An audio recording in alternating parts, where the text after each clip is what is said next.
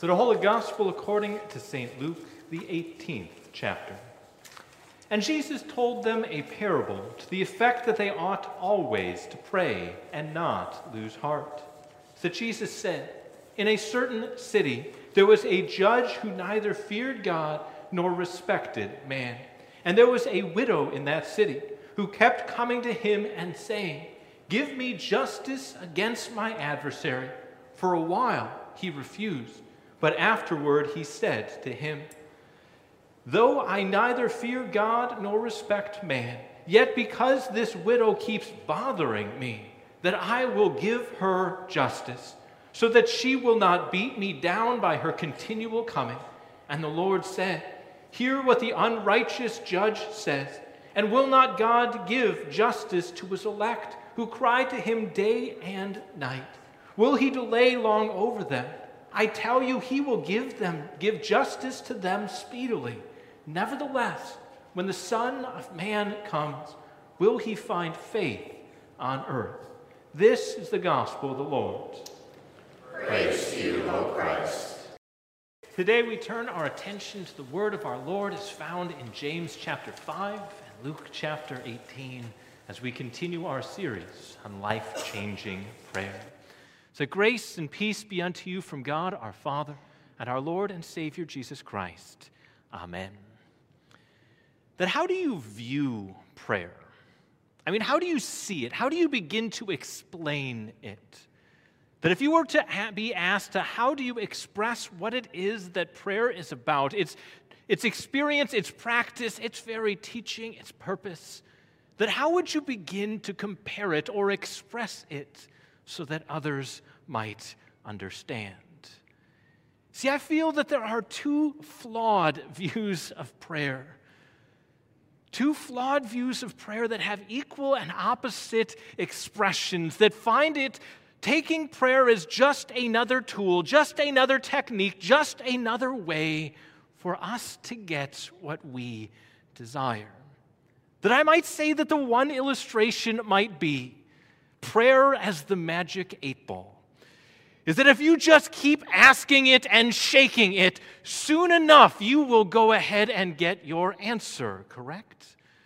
But if it gives you that answer of unsure too many times, you are going to find yourself shaking it with frustration of tell me, give me, I want to know.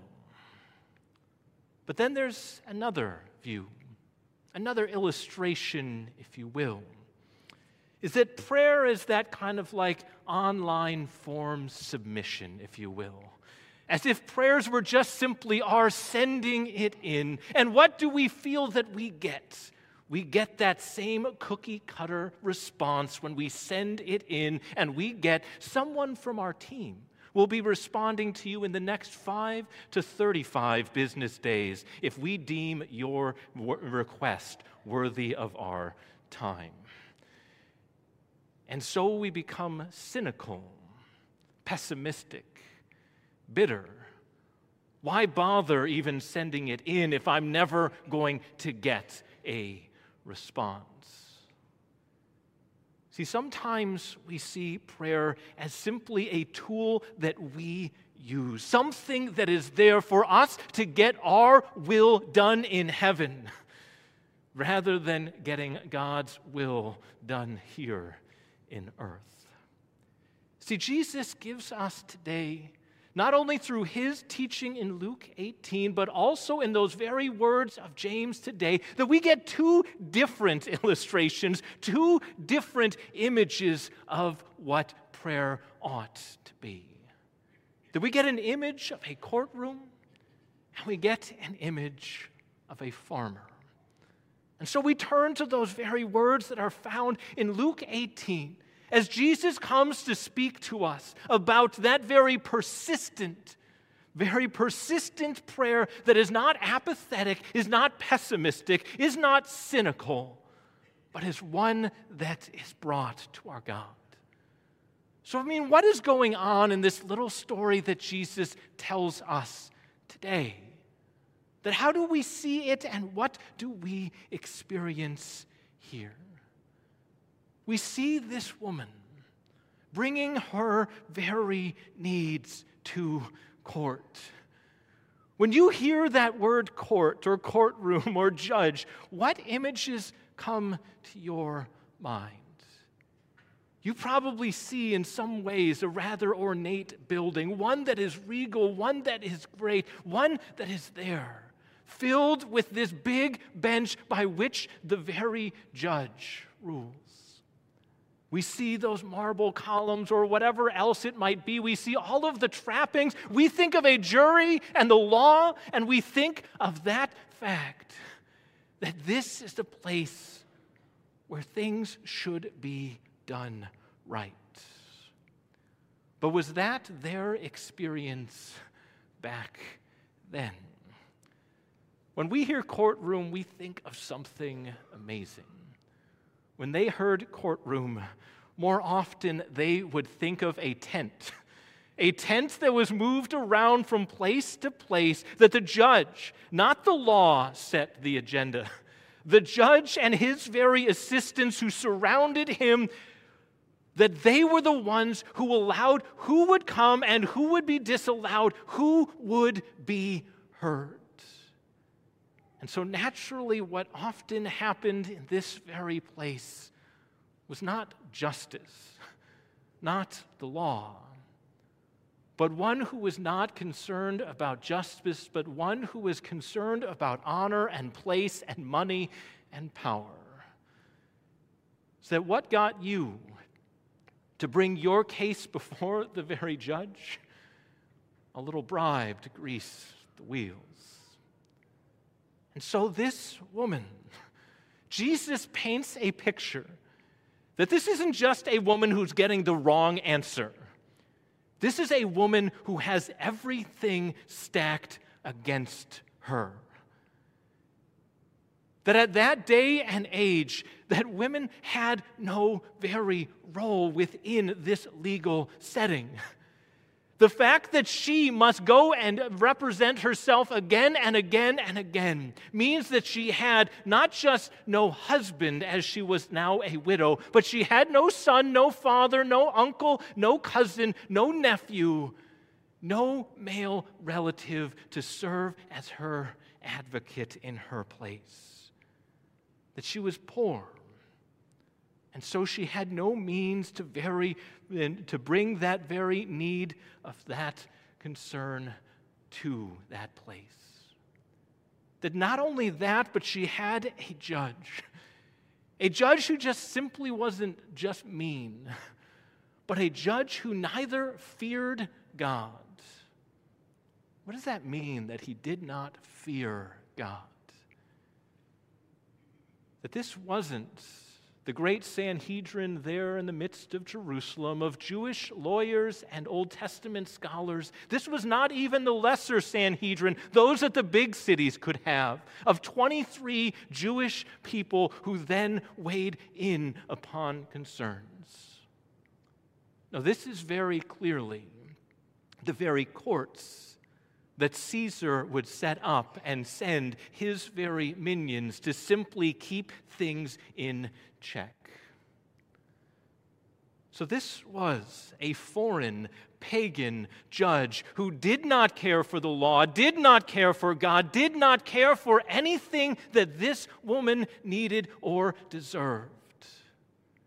Not only that, he wasn't even ashamed in front of other people of the bribes he took or the way that he manipulated, that this woman did not stand a chance. That if that was your situation, that all of the world was indeed aligned against you, how long would you stand up and keep on coming? How long would you endure in the midst of that very situation? How long before you would give up? How long would you give it until you became apathetic and cynical and pessimistic that there is no way here? Is that how we view prayer? Do we lose heart when we do not get our way? Do we grow faint and weary and tired and simply say, what's the point? Or do we begin to see of what prayer is all about? That Jesus isn't saying that this is how God's like. Just keep on annoying him and he'll give you what you want. You just need to bug him enough. Now, what is he reminding us of? That we have a loving heavenly Father, one who gives good gifts, one who invites us to connect in his grace, in his mercy, in his peace, one who desires to give us his blessing and care, but he is one who has to say those hard truths of the world. That I cannot take away all of your problems at this time. There cannot be simply that fight that I must take. But there are times that you, out there in this world, for your growth, for your strength, for your very place, that you must indeed endure, that you must go through. Why? Because I want the best for you. I want you to learn and grow. I want you to come to me and realize that you can't do it on your own, but you need my help. That prayer drives us. It drives us again and again into the loving arms of a God who gives us good gifts. That we do not lose heart. We do not grow faint and tired. That we come to him who refreshes and renews, that as Isaiah says, that he is the one who lifts us up on wings of eagles. That may we come to him who refreshes our soul. But that's not the only image that we get of one who is invited to trust that there is a God who hears and a God who answers and a God who does. But there is also that image that is given there in James chapter 5. Be patient, therefore, brothers and sisters, until the coming of the Lord. See how the farmer waits for the precious fruit of the earth. How many out there could use a little more patience in life? Is there anyone out there? How many of you want that right now? Yeah, sign me up. I want patience and I want it right now. Sounds about like us, doesn't it? Then what is it that James begins to remind us of? That God invites us to that prayer, that connection, that we might hear and see that God is the one who is working. That he is answering. That does the farmer go out and plant one day and expect the crops the next? Now, if I was a farmer, I think that I do. See, when I moved here from Nebraska, I had seen enough people with gardens and farms and hobby farms and all kinds of different things. I thought, how hard can it be? That I had my first garden when I moved here to Indiana. That we had this nice little part right on our back porch, this little, I don't know, it's maybe 10 by 4. It's not very big. I thought, hey, that's manageable for me. And we tended it and we cared for it and we weeded it and we did all of the things that were there, but it did not matter. It did not matter what time we scheduled our vacation, whether it was in late June or early July or late July or August, is that certainly enough what happened every time was when did our crop come in when we were gone. I grew impatient. I grew upset. And so I paved over paradise and I put up a grilling spot. But you want to know what hasn't changed? There's still plenty of times that the meat that comes off that grill is still just a little bit more burned than it should be. Why? Because I want it now. I cook it too hot. I cook it too fast. I want this done. Is that how we approach prayer? As if God's got this timeline of he's just waiting, of how quickly can I respond? Then what does James invite us to? Be patient. Be patient and know that God is the one who is answering. He is the one who is working. Just as the farmer waits for the precious fruit of the earth, being patient about it. That he relies upon rains that he does not control. That God is the one who gives us that same invitation. To trust that he will give us what we need in the time that we need it. We do not need to grow frustrated or angry or upset, but we need to be driven more and more into his promises that he is the one who answers us how he desires. I mean, just look at Elijah today. Elijah in our Old Testament reading, here's a guy who should know something about the power of prayer. He's already prayed, and God has answered that he has not given rain to Israel in 3 years. And then on Mount Carmel, with that very showdown, God not only brings fire down upon that sacrifice, but indeed God brings down the very flood rains that now come pouring forth. And yet, when everyone doesn't all of a sudden turn and become like Elijah, when suddenly Ahab and Jezebel just weren't all of a sudden, we're believers, what does Elijah get? Frustrated and angry and upset, and he storms off to the desert. And God shows not only the earthquake and the fire and the wind, but what does it say? That God was not in them. That God came in that still and small voice that Elijah, with all of his worry, all of his fear, all of his frustration and anger that he simply could not hear, because he thought he knew.